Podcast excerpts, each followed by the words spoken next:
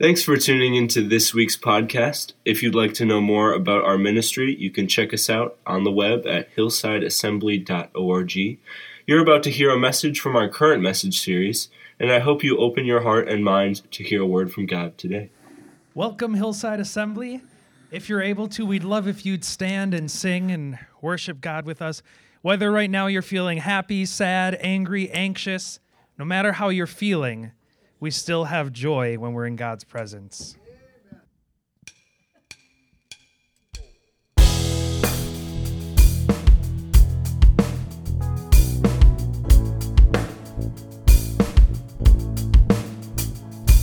We worship the God who was. We worship the God who is. We worship the God who evermore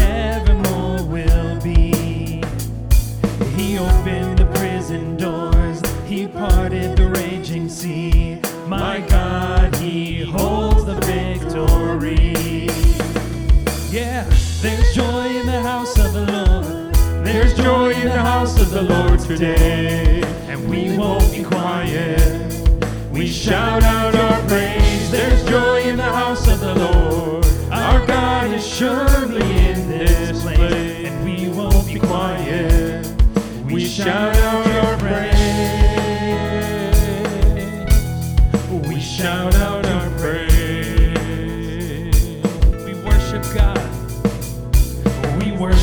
God who was. We worship the God who is. We worship the God who evermore will be. He opened the prison doors. He parted the raging sea. My God, He holds the victory. Today, in the house of the Lord, our God is surely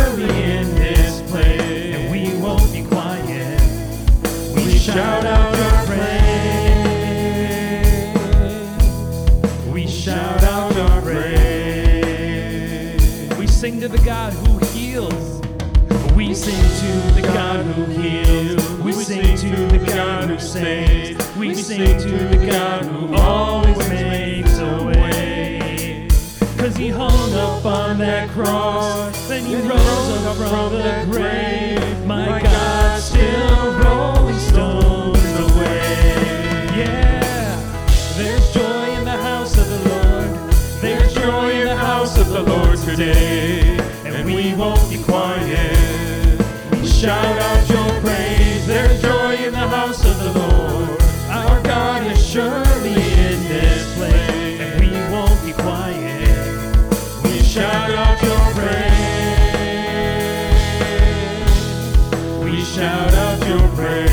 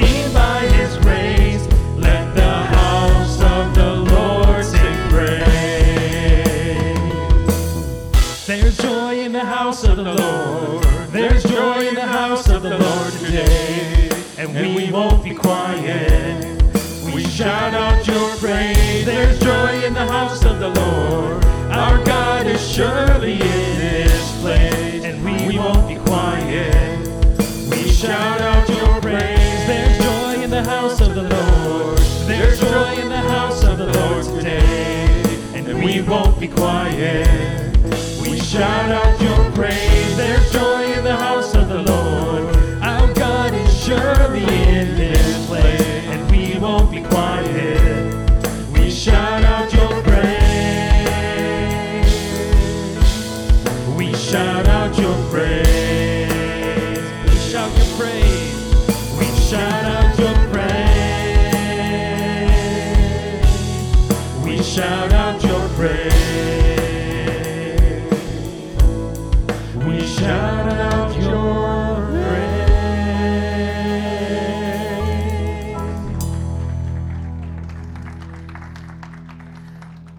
Is there anybody in the house that loves Jesus today?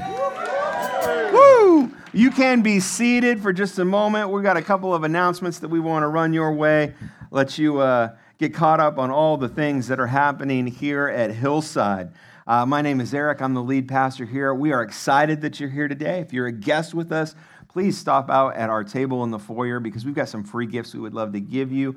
There are also lots of people that would love to connect with you, get to know you a little bit. We'd also love for you to fill out a card so that we can have some information to follow up with you this week, answer any questions you might have about our church. Uh, we're excited for today because God wants to speak to your heart. Amen? Because that's why we came to church. We came to meet with God, and we're going to have a great time today. A couple things to make you aware of that are coming up here right around the corner. Uh, we're still looking for ladies who want to sign up for our hospitality team. Uh, if you'd like to be a part of that, you can sign up on one of these lovely clipboards that is going to be going through the aisles here in just a moment. Uh, this is the last week we're going to let it go through the aisles, so sign up today. Don't miss out on that opportunity because we need people to help. Amen? The pastor by himself. By a luncheon, we're going to do a nacho taco bar. We'd love to have your help with that. Uh, there are things that you can sign up for on the foyer on the table on what you can bring to help us out with that, that would be fantastic. But we're going to have a great time having a meal together next week, so I hope you'll join us for that. Wednesday, February 7th, uh, we're going to have our Bible study on that Wednesday, and then following, uh, anybody who would like to sing on the 14th, we're going to do a quick run through of the songs that we're going to sing on the 14th because Wednesday, the 14th, uh, we're going to go around to a couple of our assisted living facilities and sing some songs about love and let some residents know that they are loved by God. And we would love for you to come with us uh, and sing that night. So, uh, hope, to, hope that we'll have a good turnout for that. So, we'll practice on the 7th. Uh, Sunday 25th is our annual business meeting, so please don't forget about that. We'll have more information about that next week uh, and some special information to talk about some things that we'll be doing at the business meeting. We'll give you that information next week. Uh, finally, on Friday, March 1st, um, at 7 p.m., we have reserved tickets for the herd. We need those are reserved for the next three weeks. After that, those tickets are released. So if you'd like to go with us, uh, purchase those tickets. Uh, there are 18 uh, dollar tickets, but all the seats have backs to them. Uh, so uh, all of us said amen because we're all getting too old to sit in places that don't have backs for our back. Um, and so we would love for you to come out. Uh, we've got 20 tickets reserved. There's 18 or 16 tickets left. Uh, so get those tickets soon. You can just take your phone, go over that QR code. It'll take you right to the website to purchase those. Or if you need help with that, just stop by the church office. We'd be happy to purchase those tickets uh, for you. Uh, just stop by and let us know. Uh, several people aren't here this morning. They're out sick, including my wife. We've got a few people out with RSV. We also have several people out traveling. We've even got a ministry team out doing ministry this morning uh, at another church. So uh, we're going to pray for all of those things in just a moment. Uh, we do want to let you know, uh, we just found out for sure last night. Eldon Benton's funeral service will be tomorrow at 11 a.m. It is going to be in Littlefield, Texas.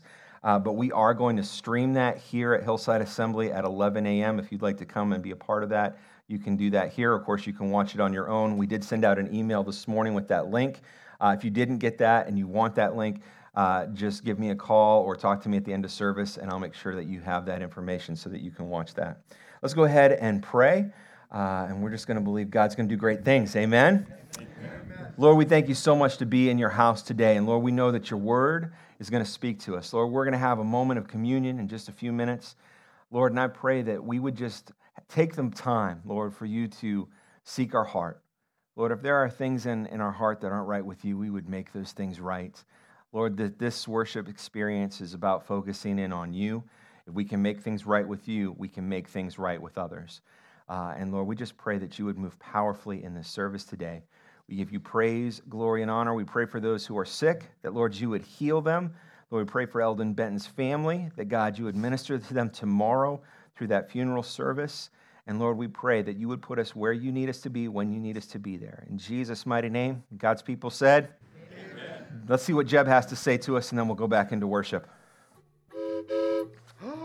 Do you know what time it is?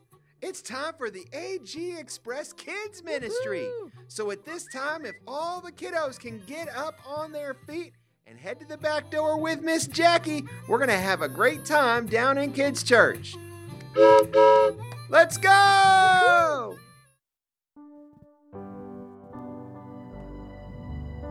If you'd like to stand with us again, we're going to sing about a God who is great.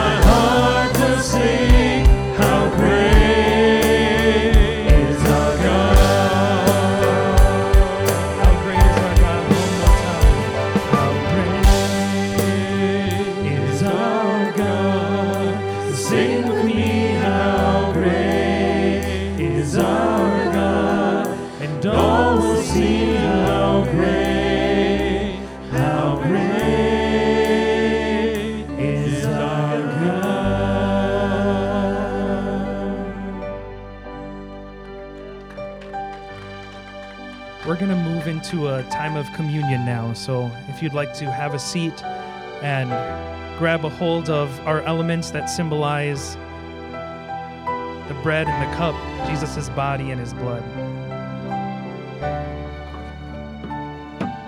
I want to start out by saying we all make mistakes. We do things we shouldn't. Sometimes they're on purpose, sometimes they're on accident, but we sin. The awesome thing is we have a God who's great and He forgives us with these elements. Guys, you can take time to ask for forgiveness in anything you've made a mistake on, or to simply thank God for His forgiveness in things that He's already forgiven you for.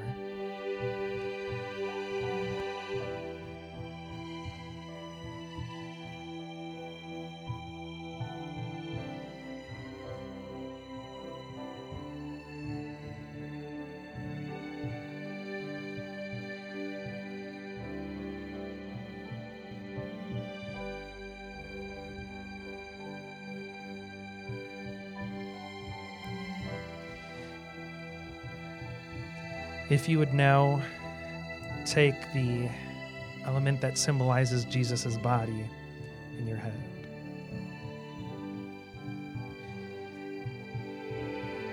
In Luke chapter 22, verse 19, we read, And he, Jesus, took the bread, and when he had given thanks, he broke it and gave it to them, saying, This is my body, which I have given to you. Do this in remembrance of me. As we hold this, we can remember all that Jesus went through. All that he went through knowing, knowing the mistakes we were going to make. All that he went through knowing we would turn away from him time and time again. But he did it anyway. And he broke his body for us. And in his breaking, we have healing physically, emotionally, spiritually. Thank God for that, real quick. And then we'll take the element together.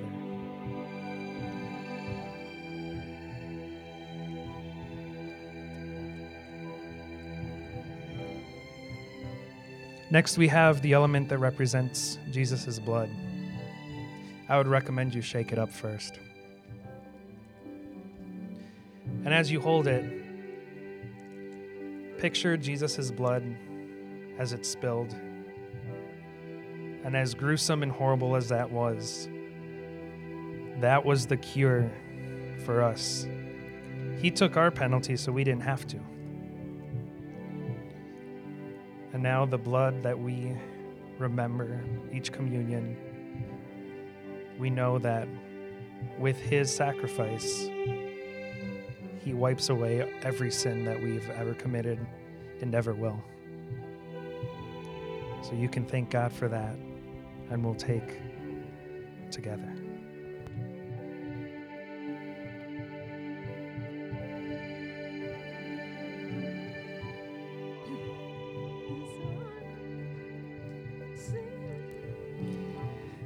Dear Jesus, we're so thankful of the sacrifice you made for us.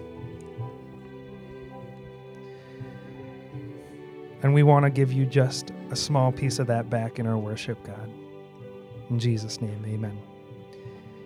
If you're able to, if you would stand once again, we have a couple more songs that we want to sing to praise our God.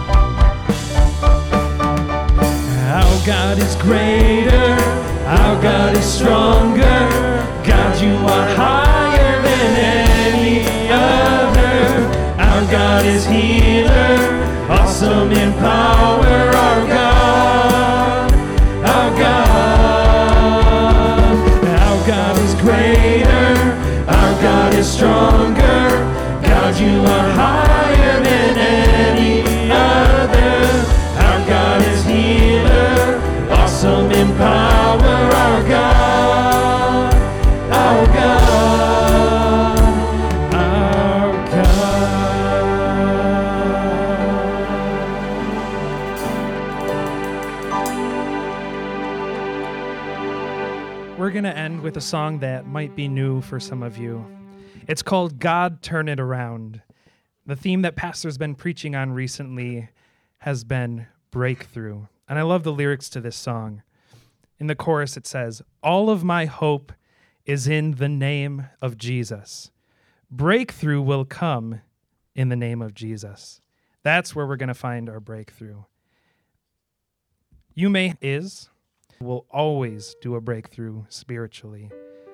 And so, as we sing this song, you can go ahead and think about what that is you're looking through for breakthrough in. But in the end, the thing we need breakthrough the most is in our heart. And so I hope that you internalize that as well.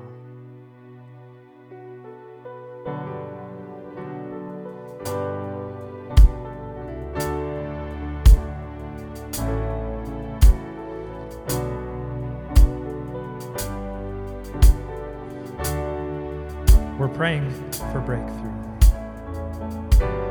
I'm praying God come and turn this thing around.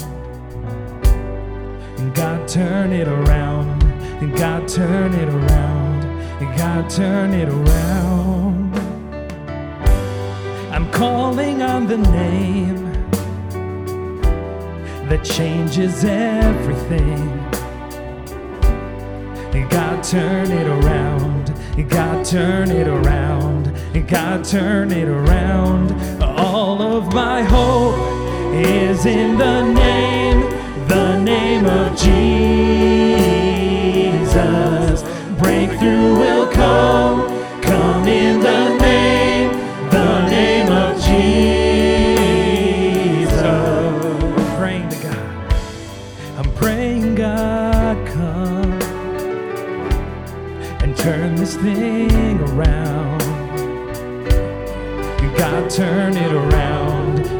turn it around. God turn it around. I'm calling on the name that changes everything. God turn it around. God turn it around. God turn it around. All of my hope is in the name,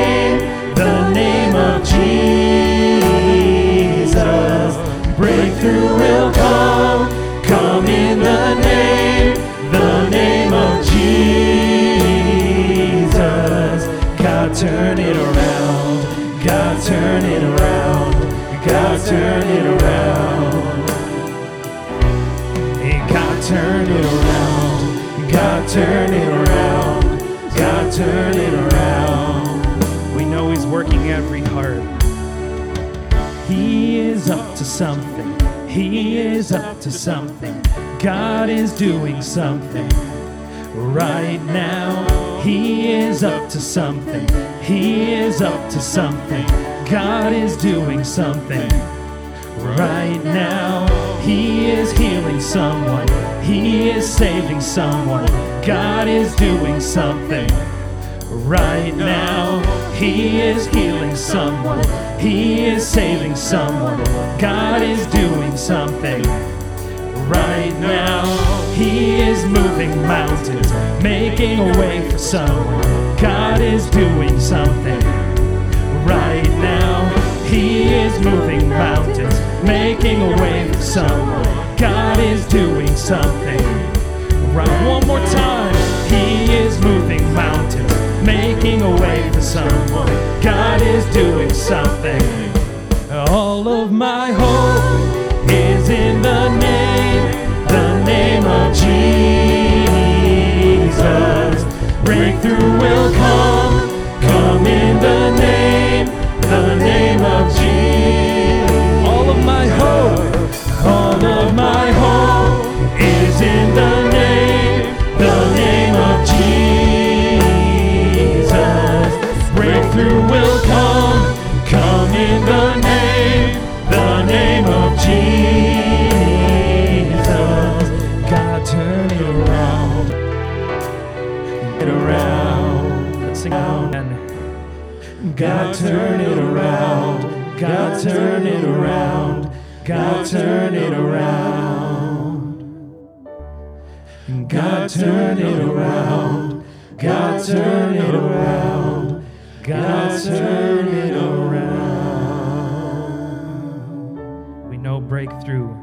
is only in you, Jesus.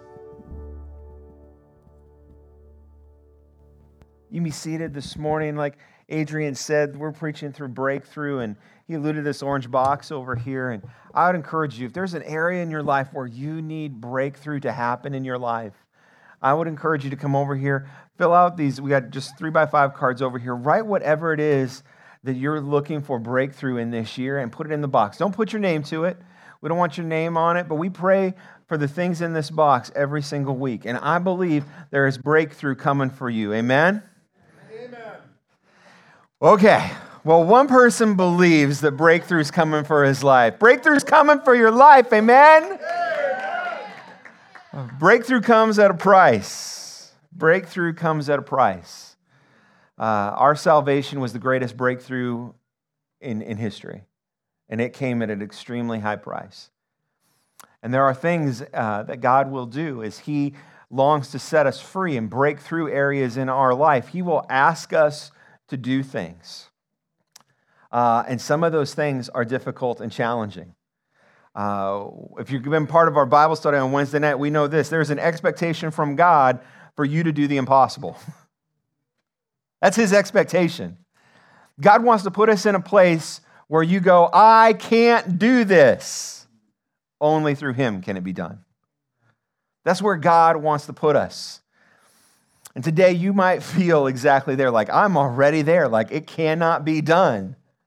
I need God to come through and break through in my life. So let's pray really quickly this morning as we get into the word. Lord, you want to break through into our lives. And Lord, we pray that, Lord, your word would guide us this morning, that you would speak to our heart. Lord, I pray that the anointing is present here this morning to preach your word effectively.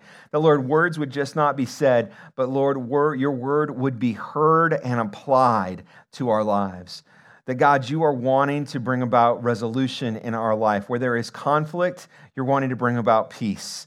And Lord, I pray this morning that we would hear the words you are saying and we would understand what it is you are asking us to do. What are the next steps to get the resolution that we need in our life, to begin to see the breakthrough that we need, especially in the area of relationships this morning, Lord.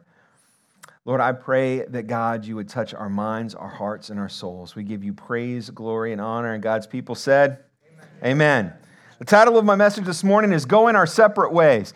Well, there's nothing like starting off a message saying, like, okay, well, we're just going to go in two different directions. But that's exactly where our scripture will take us. But I heard this story and I thought I'd share it with you this morning. How many of you like to fly? How many of you would rather do just about anything else than board a plane with people that you don't know? I used to love to fly when I was young, not so much now. Uh, not an enjoyable thing. Um, as passengers boarded a plane from Los Angeles to New York, there would be a layover in Dallas. One of the passengers that boarded in Los Angeles told one of the flight attendants, Ma'am, I am extremely tired. I did not sleep much last night. Would you please wake me up and make sure I get off in Dallas? The flight attendant looked at him and said, I will absolutely do that, sir. It's not a problem. I will get you up and, and we'll make sure you get off in Dallas. The flight takes off, it lands in Dallas, it then goes on to New York. The plane lands in New York, and this gentleman is still on the plane. He wakes up. He is furious goes to the flight attendant, gives this flight attendant a piece of his mind. I can't believe you're, you're gonna, I can't believe you didn't wake me up. I had an important meeting in Dallas. I can't believe, and leaves. Another flight attendant goes over to her and says, Man, that guy was angry. The flight attendant looks back over to the other person and says, If you think he's angry, you should have seen the person that I got off the plane in Dallas. Miscommunication can lead to some huge problems. Amen, right? Uh, how many of you ever been there? Miscommunication can lead to big problems. We're going to see in Acts chapter 15 that there is definitely some miscommunication. And I just want to let you know that God God uses imperfect people. Every character in the Bible that we read about was flawed. Every great person that has ever been a part of a breakthrough or a revolution in the church, or even a revelation in the church, since Acts chapter 1 has been flawed. In our Bible study on Wednesday night, we were going back over some of the huge history makers of the church over the last 2,000 years. And, and we can go back and we say, man, there were some things that they really did great. They really brought about breakthrough, but there was areas in every person's life where there was things that were not pretty. There were things that were ugly. But God, in His grace, uses imperfect people. And we need to remember that. God uses imperfect people, but God Himself is perfect. And when we see God, sometimes we see a lot of the characteristics of God in people. But we have to remember we're all flawed. We are an imperfect mirror of God's love. We want to be as close to Jesus as we can, but we will all be flawed in some form or fashion. And I just want to tell you, Paul was the second best minister in the world. He came second only to Jesus. Um, I mean, look at what he did. He wrote a majority of the New Testament. We didn't have Paul, we would not have the church like we have it today. God raised up a man, but he raised up a man who was flawed, and we're going to see some of his flaws today and in the coming weeks. But just because he's flawed doesn't mean that God didn't use him. And just because you're flawed doesn't mean that God won't use you. Now, we should not use that as an excuse to say, God uses imperfect people, so I should not work on myself. No, there are a lot of scriptures that would tell us the opposite that we should continue to be a work in progress. We should be continually asking the Lord, what changes are you asking me to make? What are we working on in my life today, this week, this month, this year? because we want to make progress in our relationship with Jesus. So let's take a look at Acts chapter 15, starting in verse 36. Now remember that uh, where we picked up last time in Acts chapter 15, there was a big hullabaloo because we had people who were saying you had to do certain things to get saved, circumcision being one of them. There was this whole thing about trying to split the church into two classes those who would come to Christ that are Jewish and those who would come to Christ that's everybody else. But the church said, no, no, no, this is not the heartbeat of God. What Jesus taught us was that salvation is for the masses, it's for everyone. And we do not want to make it difficult for people to come to a relationship with Jesus Christ. So we will not put these stipulations on people. Jesus came to set people free. And so this is sometime after that had taken place. So we see in verse 36, sometime later, Paul said to Barnabas, Let's go back and visit the believers in all the towns where we preach the word of the Lord and see how they're doing. This is a great idea because Paul and Barnabas had gone on a multi year journey, a mission trip that took several years. Uh, up to two and a half years, as they traveled to areas that had never heard the gospel before, and they took the gospel message and they saw great fruit and they witnessed great hardships. Uh, so those things kind of can go together. You can be in the midst of great hardships and at the same time see great fruit that God is doing in and through your life. So this is a great idea to go back on a second trip. Verse 37 Barnabas wanted to take, to take him because he had and had not. And early on into the stages of the trip, before it even really got difficult, John Mark left. Now, we are not told why John Mark left, this, left the troop. Was he homesick? Was it getting too difficult? Was there an issue in his family? Did he get word that there was somebody who was sick and he had to go back? Uh, we don't know. But what we do know is that Paul was greatly offended by the fact that John Mark left. Now, this happened years ago. So we're talking somewhere in the neighborhood of five to seven years since this has happened. And Paul is still holding on to this he still has issues. He still has issues. Verse 39 They had such a sharp disagreement that they parted company. Barnabas took John Mark and sailed to Cyprus, but Paul chose Silas and left. Uh, and com- uh, sorry, let me read that again. But Paul chose Silas and left. Commended by the believers to the grace of the Lord, he went through Syria, Cilicia, strengthening the churches.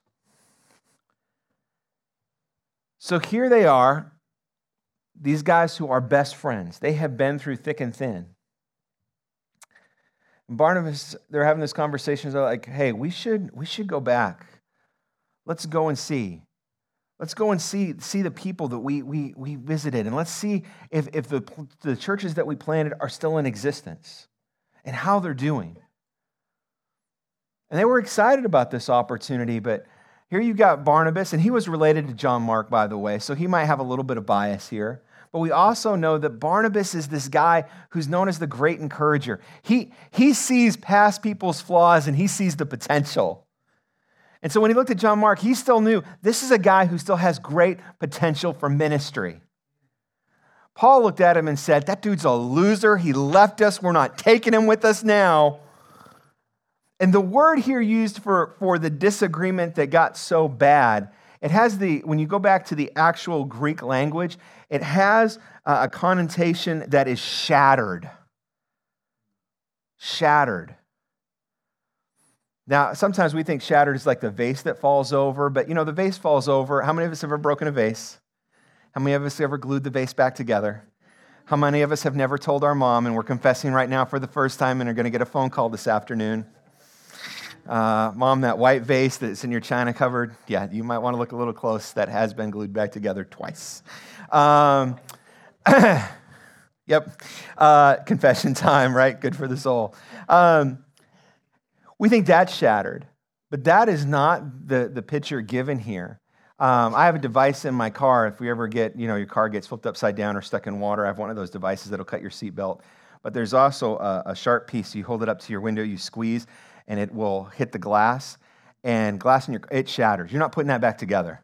It's itty bitty little pieces. There is no way you're putting that back together unless you've got a computer that's going to do it because it's, it's, it's impossible. That's the type of shattered we're talking about here. This relationship in this moment is shattered by this. But how good is our God? That He would take something that's shattered and He would still put His hand to it and He would bless both groups to be able to continue to do ministry. Now, I'm going to be very clear multiplication is always better than division. A church that multiplies is a good, awesome thing to do. A church that multiplies, doubles itself, expands, that's awesome. A church that divides is not a good thing. if your church is growing because you're dividing and you can't get along, there is a root core and problem that has to be dealt with. And while this started off with division, we do know, we do know much later on, years from now, that Paul's view of both Barnabas and John Mark changes. Now, we are not given any clue to, to really how that happened. Timothy coming to life, and he began to see what happened in a very different, different context. That's my personal thought, but we're not really given much clues on how this healing was dealt with. But I just know this that God wants us to be healthy and whole. And He wants us to do things in a good way, a great way. And we'll get more into this next week, but Paul is really, next week message kind of just ties right into where we're at today. This is going to lead into it. Uh, we're going to talk about trauma. And Paul was a traumatized person. You might go, I've never heard about that. How, how could he not be traumatized? He shows up in Lystra He's preaching the word of God. They drag him out, they stone him, and they leave him for dead. I'm sorry, but you're going to be traumatized from that. I don't care who you are. Like sometimes we, we, view, we view these people in scriptures and we don't think of them in, the, in a psychological text, like what was going through their mind. Because they had to deal with things because they were just like you and me. And how some of us have some trauma in our life that we've not dealt with. And next week, we're going to dive into that and go, how do we deal with trauma in our life? And how do we begin to move forward? How do we, how do we go from being a victim to being an overcomer? And I'm just going to tell you the church needs to understand this word process. Because in a lot of our minds, here's how we think that God works. We like to treat him like a drive through window. We order at one, we pull around the corner, we pick it up, and there's our healing, and we're done. And yes, God can heal instantaneously. He can do that. And I would say a lot of times externally, we've seen miracles where there's healings externally. When God heals you internally, it usually takes quite a bit of time and it takes a process. There may be moments of acceleration. You might have a breakthrough at an altar or at a conference or in a church service where the word of God is spoken and there's this acceleration, right, of that healing or the launch like you ever seen a rocket go when that thing goes up and all that smoke, you know, is filling the platform? It's this acceleration, right? And we have that moment, but that rocket still has to travel somewhere. There's still a journey, and a he- our healing and our deepest healings is a process. And what we want to make sure we don't, we, what we don't do is we shortcut God and go, well, I had the initial launch, I had the acceleration, that's enough. No, God deserves the very best, and He deserves the very best out of us. And He doesn't just want to heal you a little bit, He wants to heal you all the way. That's one thing to talk about physical healing, but when it's psychological, emotional, and spiritual healing, those are, are probably even bigger deals than physical healing. And God wants to bring healing to us in those areas in our life. Amen? We'll touch more on that next week. This morning, I want to talk about, and I know this is going to seem like a lot, but we're going to fly through these, okay? Nine lessons we can learn from this conflict. I know that's a lot, but you got notes on your back. I even did the notes for you, so you can fill in, you can fill in in between them if there's things that, that hit you here. We're going to move pretty quickly. Number one, resolve conflicts in a way that brings the greatest glory to God. When we resolve conflicts in our life, it's just not about us resolving them, it's about giving God glory because he should be the center of our life. Often, strong willed leaders like Paul have a difficult time forgiving those who have lapsed, uh, had a lapse of faithfulness to their leadership. Barnabas tended to be more lenient as he was willing to grant clemency to Mark. When both leaders thought they were fighting for the Lord, They were actually contending for themselves.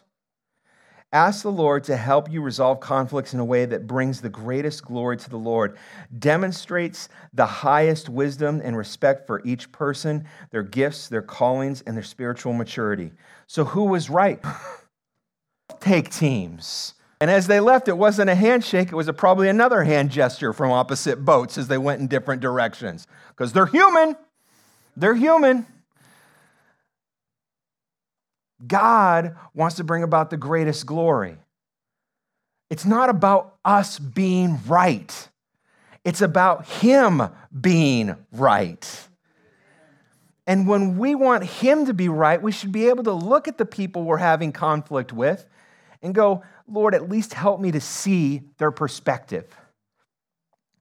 And yes, there are times where you'll have arguments with people who don't have the same biblical values as you but it's still helpful to be able to understand where they're coming from. If we can see where they're coming from, it will help us bring about a resolution that's positive and brings glory to God. Amen?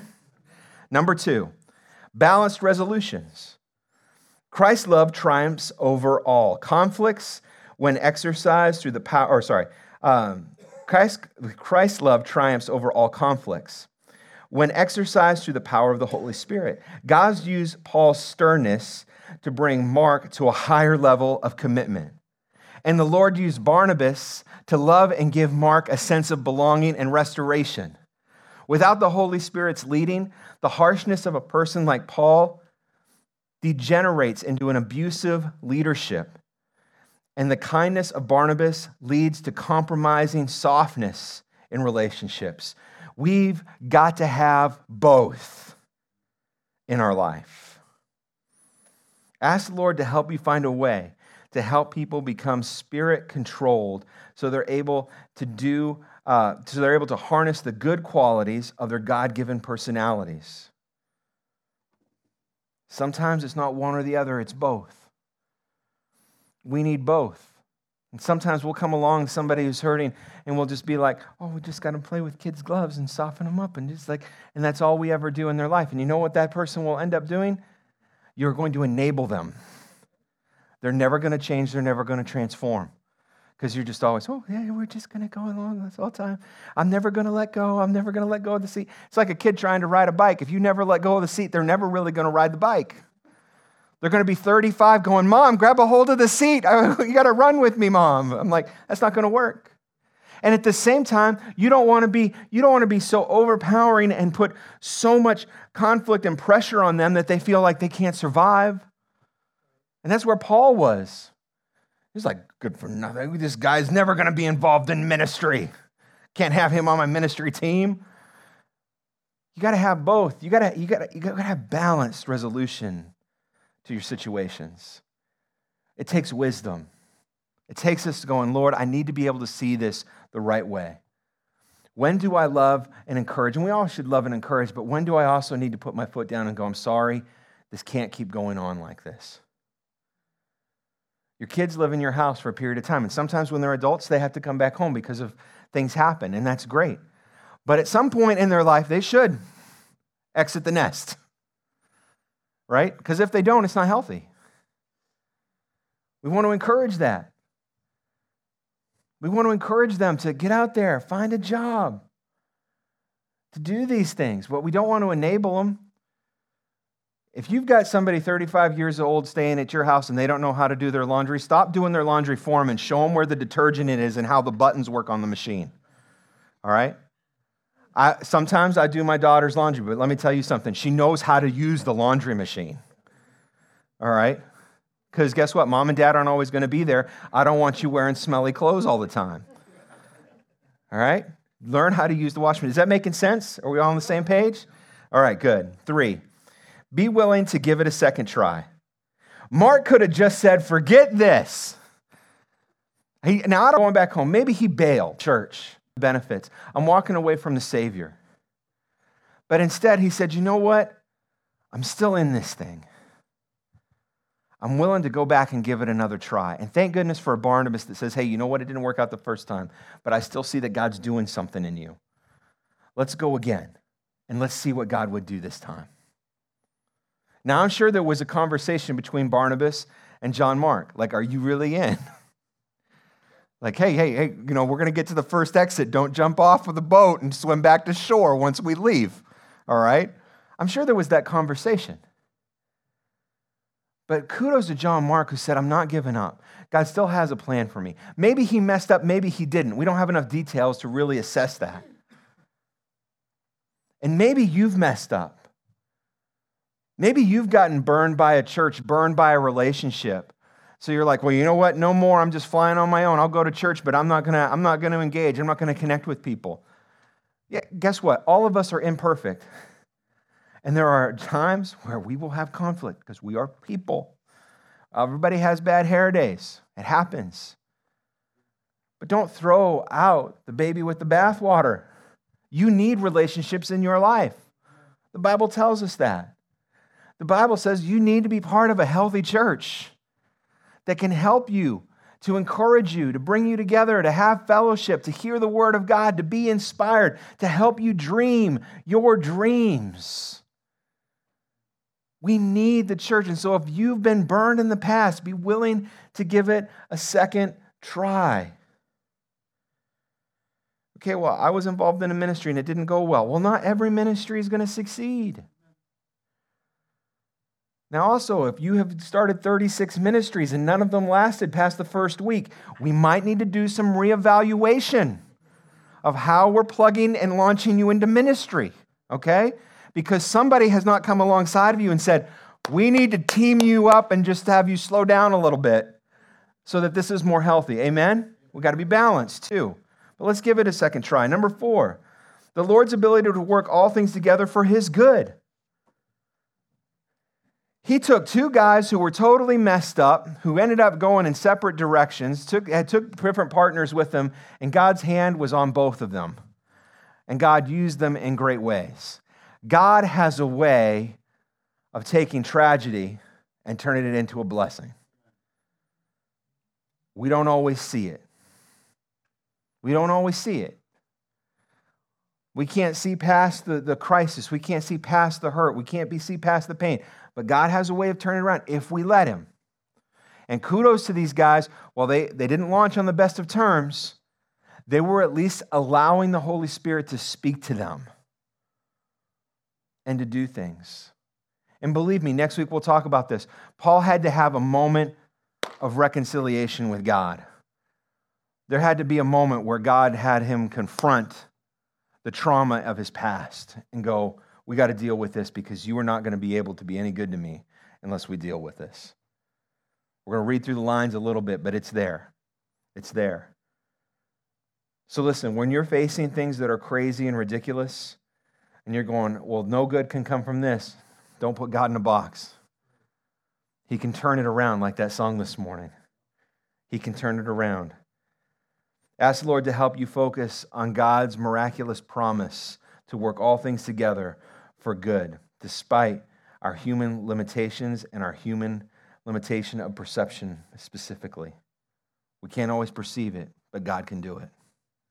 Number five, clarify how much individual or circumstantial factors are contributing to the conflict. No dispute is caused by one individual or situational condition. Most conflicts results from a complex interaction of multiple factors or for the do. Ask the Lord to help you to remember what we are commanded to do. Consider it all joy when you encounter various trials, knowing that the testing of your faith produces endurance. James 1, 2, and 3. I shared last week about this church, this pastor that I knew that uh, went and he, he took a church to revitalization project. It was a tough church. He's there his very first week. They're having a potluck. All of a sudden, the church splits because the kid ran downstairs. They were having a potluck. And he grabbed a hot dog and was eating a hot dog before they prayed. And literally, the church split that Sunday. Pastor's there for the first Sunday. The church splits down the middle over a hot dog and the fact that they didn't pray for the meal and the kids eating the hot dog. There were a whole lot of problems before the hot dog. The church did not split over a hot dog. And that pastor thought to himself, Lord, what have you gotten me into? Half my church just walked out the door over a hot dog. We had a very long conversation on the phone that afternoon. That is, that's crazy because stuff was not being addressed. It had gotten to that point, and the hot dog was the tipping point. Next week, we're going to have a potluck. We are not going to divide the church over tacos and nachos, and we're going to pray up here before we go downstairs. But when you look at Paul, I tend to have this feeling that, that yes, Paul had issues with John Mark, but I don't think all the issues he had was about John Mark.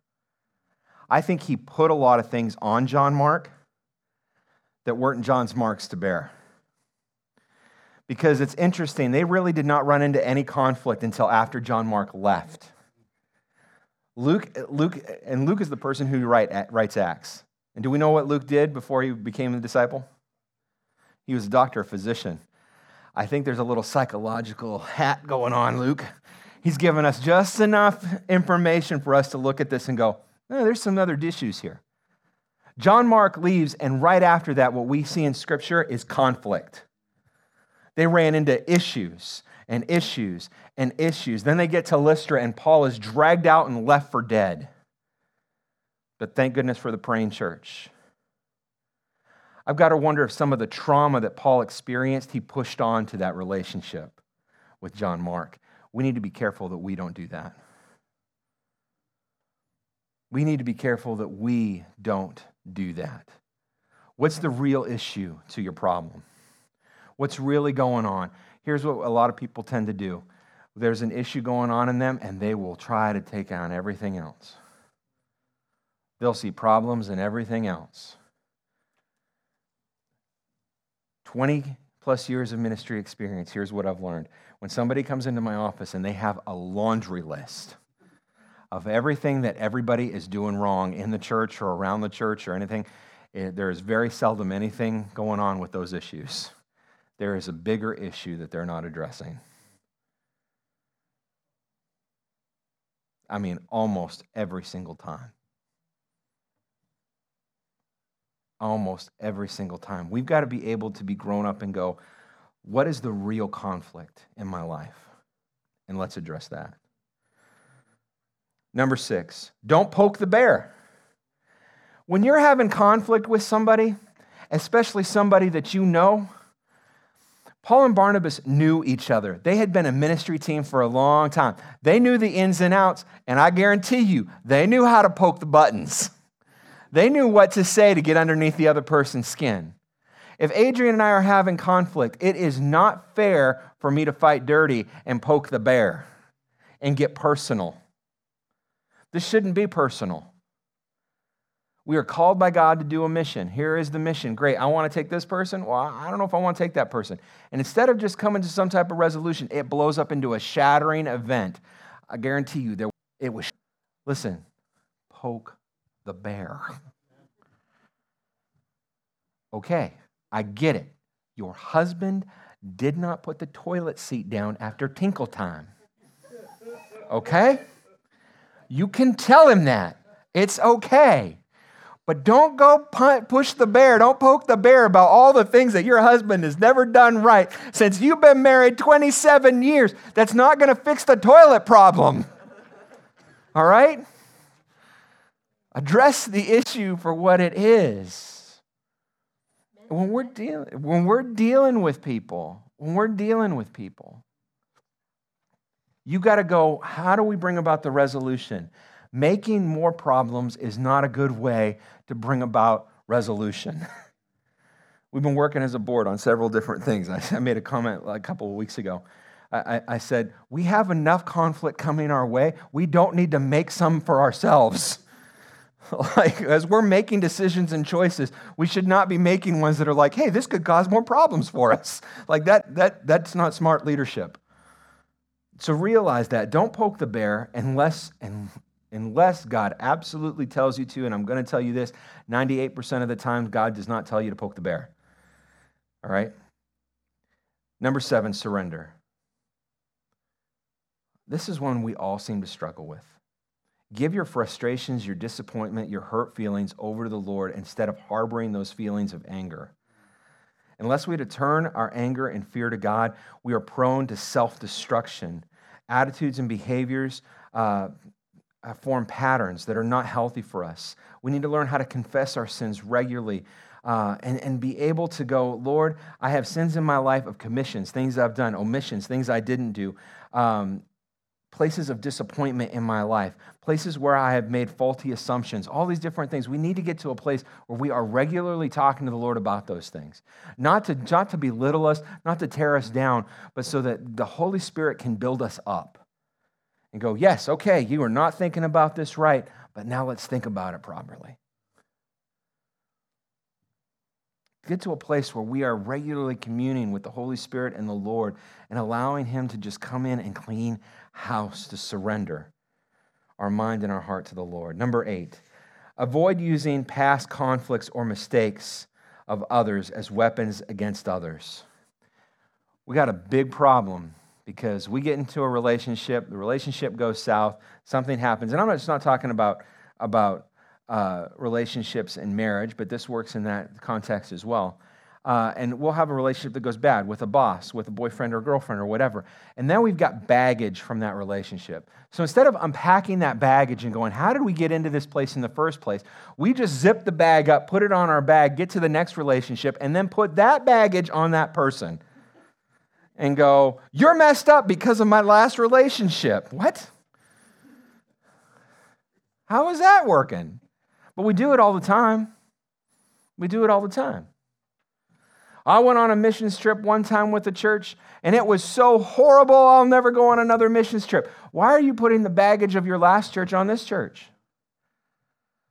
Oh, I, I don't believe in board members because I had a board member that mistreated me and did all this one stuff in another church, and so I don't believe in board members altogether. Stop putting your baggage from a past relationship on people in your new life. Did God, does God's word talk about new wineskins and new wine? Yes. Yeah.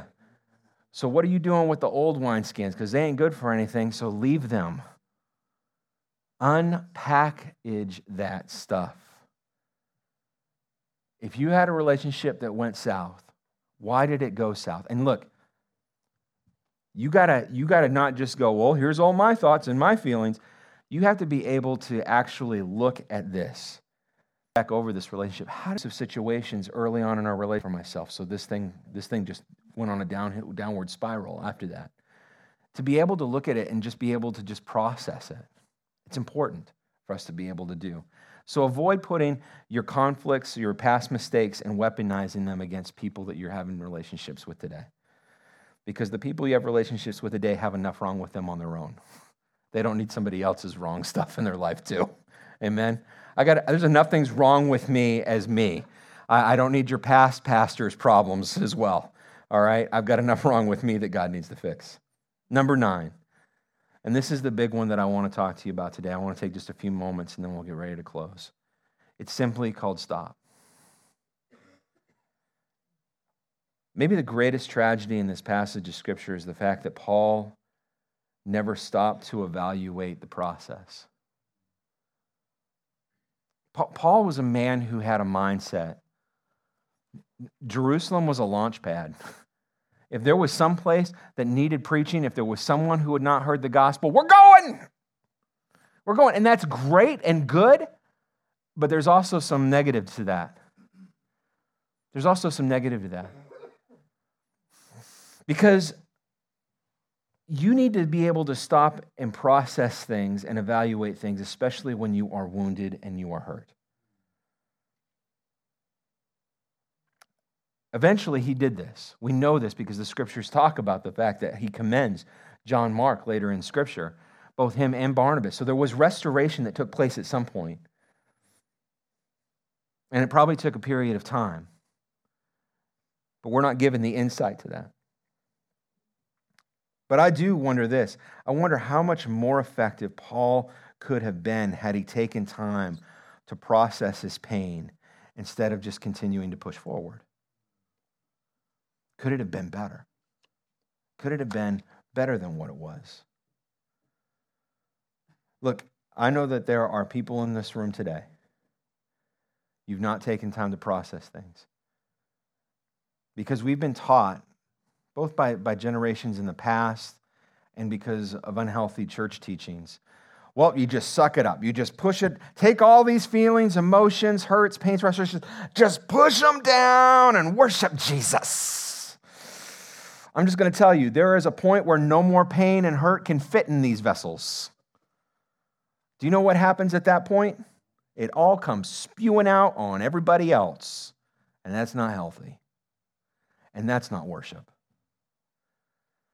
Here's the fact that if you are wounded and you just continue walking and keep going and keep running, eventually you will bleed out. And you will spiritually die. Now, the tough thing about that is when we push and we say we're going to continue to do ministry, here's what happens your ministry fails, and what you're trying to do by bringing about healing and love and all these things, you actually can end up doing the opposite and you can cause more harm in people's lives when you don't take time to allow God to heal the wounds in your life.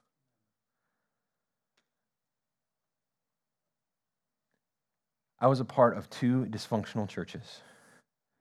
The first one was a split of a split of a split. I was told by our superintendent when I was taking this position as a staff pastor, we highly encourage you not to go there. This is my first staff position. I'd been an intern at a church I've been a part of a, a program called Master's Commission, but this was my first staff position at a church besides being an intern.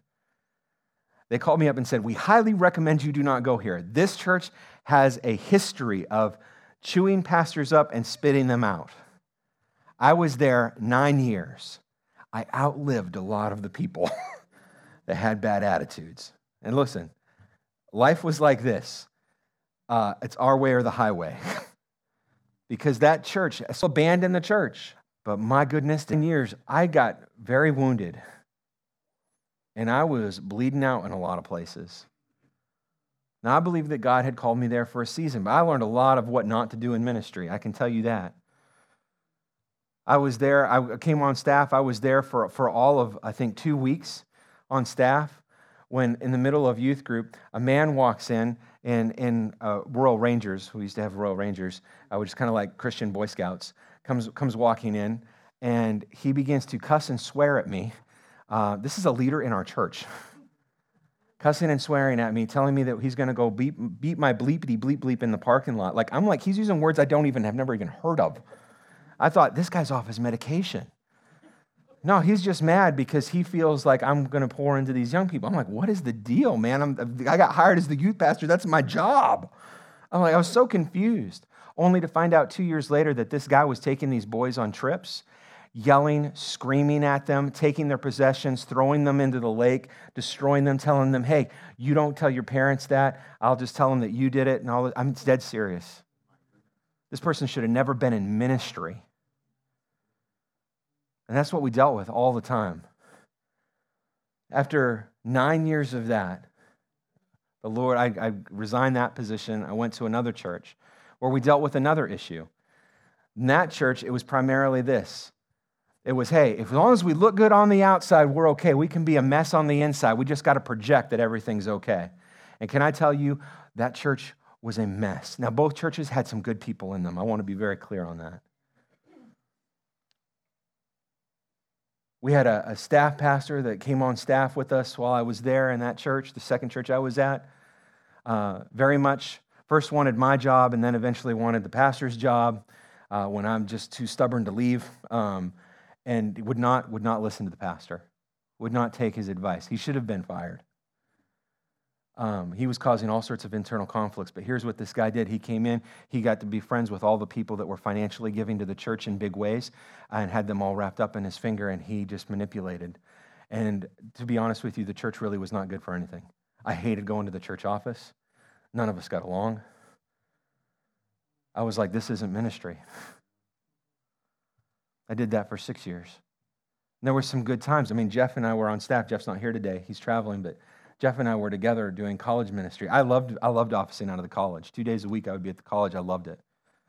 And then I would, two days a week, I would have to go into the, the church offices, and I, I resented it because I just saw we weren't doing what the words held us to do.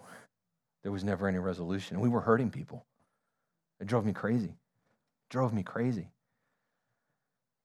And at the end of that season, I came to a place where I knew I needed to resign. Became very obvious. God had spoke to me in January. said, You're going to need to resign. And, and eventually I did. Uh, a few weeks later, it became clear that this was the moment that I needed to step out. And so we resigned, had no idea where we were going to go. I was friends with uh, the superintendent. He said, Oh, man, you're going to find a church, no problem, really quickly. But God had spoken to me and said, No. He said, We're going to take the long way around because you've got to stop and you have got to let me heal you. Because you did nine years in this church, you did six years in this church, and you are bleeding out. And if you keep doing ministry the way you're doing it, you're going to cause more hurt than you are healing. And I got a secular job. I worked for the college. And I went to a church and I talked with that pastor and I said, I just need a place to get healed. And you've met that pastor, Pastor John and Amanda Olson. They've been here, they've spoken a couple times in our church, and I'm so grateful for him. And I said, I can't pulpit fill. I have people calling me, asking me to pulpit fill, and I, I can't. And I talked to Pastor John. He said, All you need to do is just sit. I was supposed to do, but I knew, I knew from this church. And can I tell you, I didn't even want to come because I was like, I'm still wounded. I'm still messed up. Yeah, I'm experiencing healing, but I'm still, I'm not right yet. Pam goes, We're supposed to put our names in here. We came out, we met, we fell in love with you guys. And it's still, I remember sitting, going to that office over there. And you guys took the vote that day. And I remember thinking to myself, Lord, I just don't want to hurt these people because I'm still broken. And I just remember saying, Lord, I need to know that this is you and not me. That, that I'm ready to get back in the game and that my healing can still happen as I move forward at this point. And the vote came back 100%. Pastor Pavia and Greg Dykey, who was the leader of the community at that moment, said they had never seen that in their ministry. Amen. And that was God's sign to me to get back in the game. My, my, my largest moment of healing beyond that was with several, several of you remember this. Uh, we put in the church sign out here, and that was a fiasco because I was told that there was two feet of concrete underneath that sign. And so we go to dig it out, and we dug halfway to China. and Dave Solar's got his bobcat out there. It's disappearing, going in the trench for this church sign. It's still going down deeper and deeper and deeper. And I'm freaking out. Nobody knew this, but I am freaking out because in the church, first church I was at, if that would have happened there and I was in charge of that project, I would have been fired because that was the, that was the mindset of the people that I ministered to.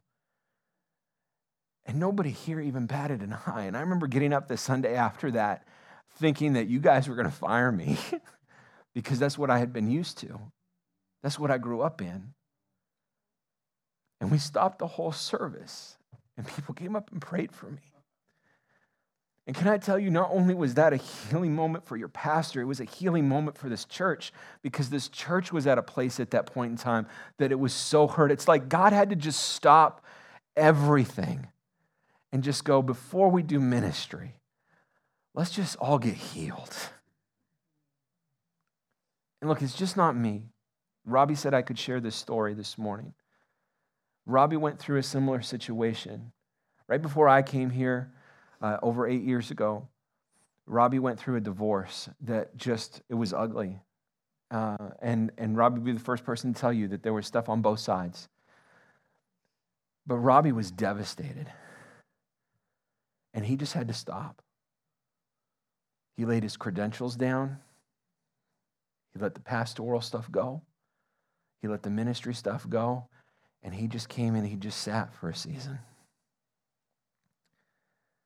And I worked with him for probably three years before we felt like it was time to start moving things forward again. Every season's different. I can't tell you how long you need to sit. But I can tell you this if you're bleeding, God loves ministry. Our church is about doing ministry. But God cares about you. And God is not calling you to bleed out on the journey to do ministry.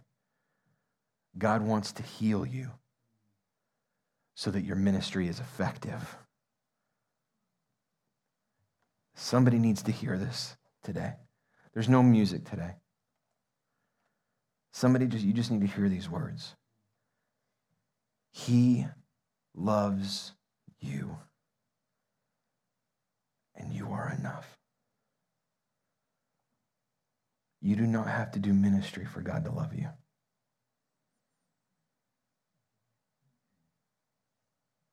And let God heal you.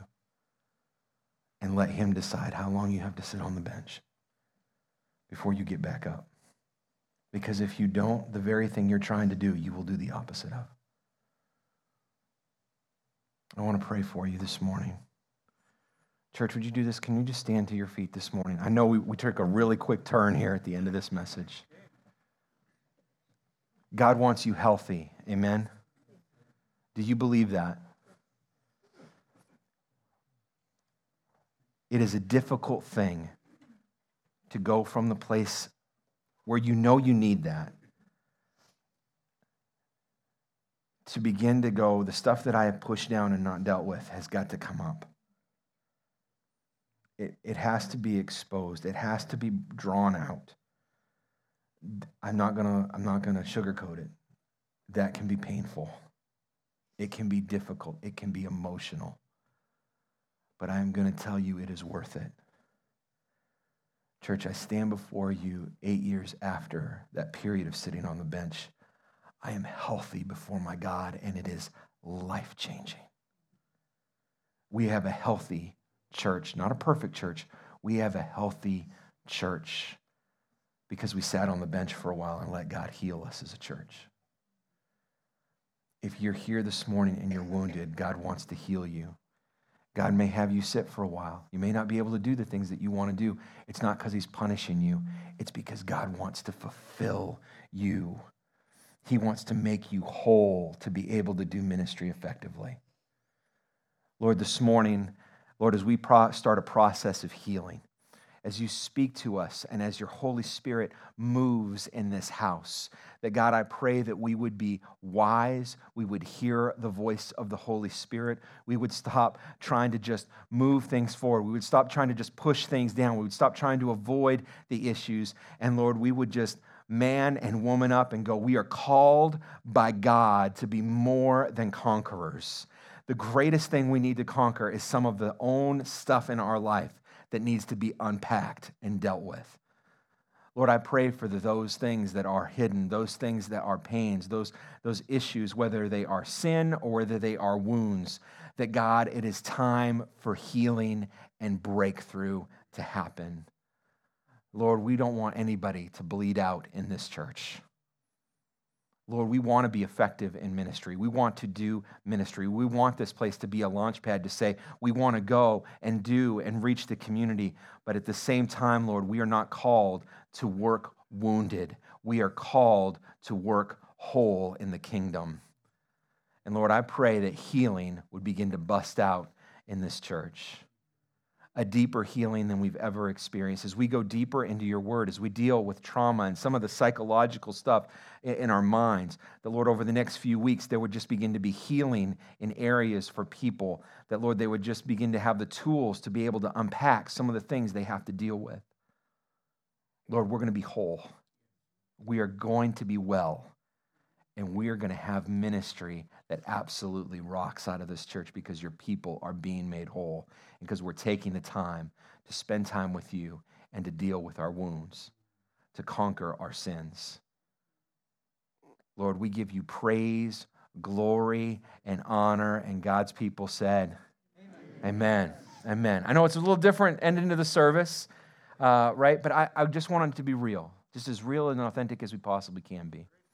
We're going to have a great week this week. We've got Wednesday night Bible study. If you want to join us, I'll send out the link online. Tomorrow is that funeral. You can come here uh, if you want to see it at 11 o'clock. Next Sunday, it's Taco Nacho Sunday, right? Sign up in the foyer. We're not going to have a church split. Amen? Amen. Amen. We're going to pray before we eat the nachos. Uh, it will all be good. And we're going to deal with trauma next week. So I pray you come, give you praise, glory, and honor. And God's people said, Amen. Amen. Have a great week, church.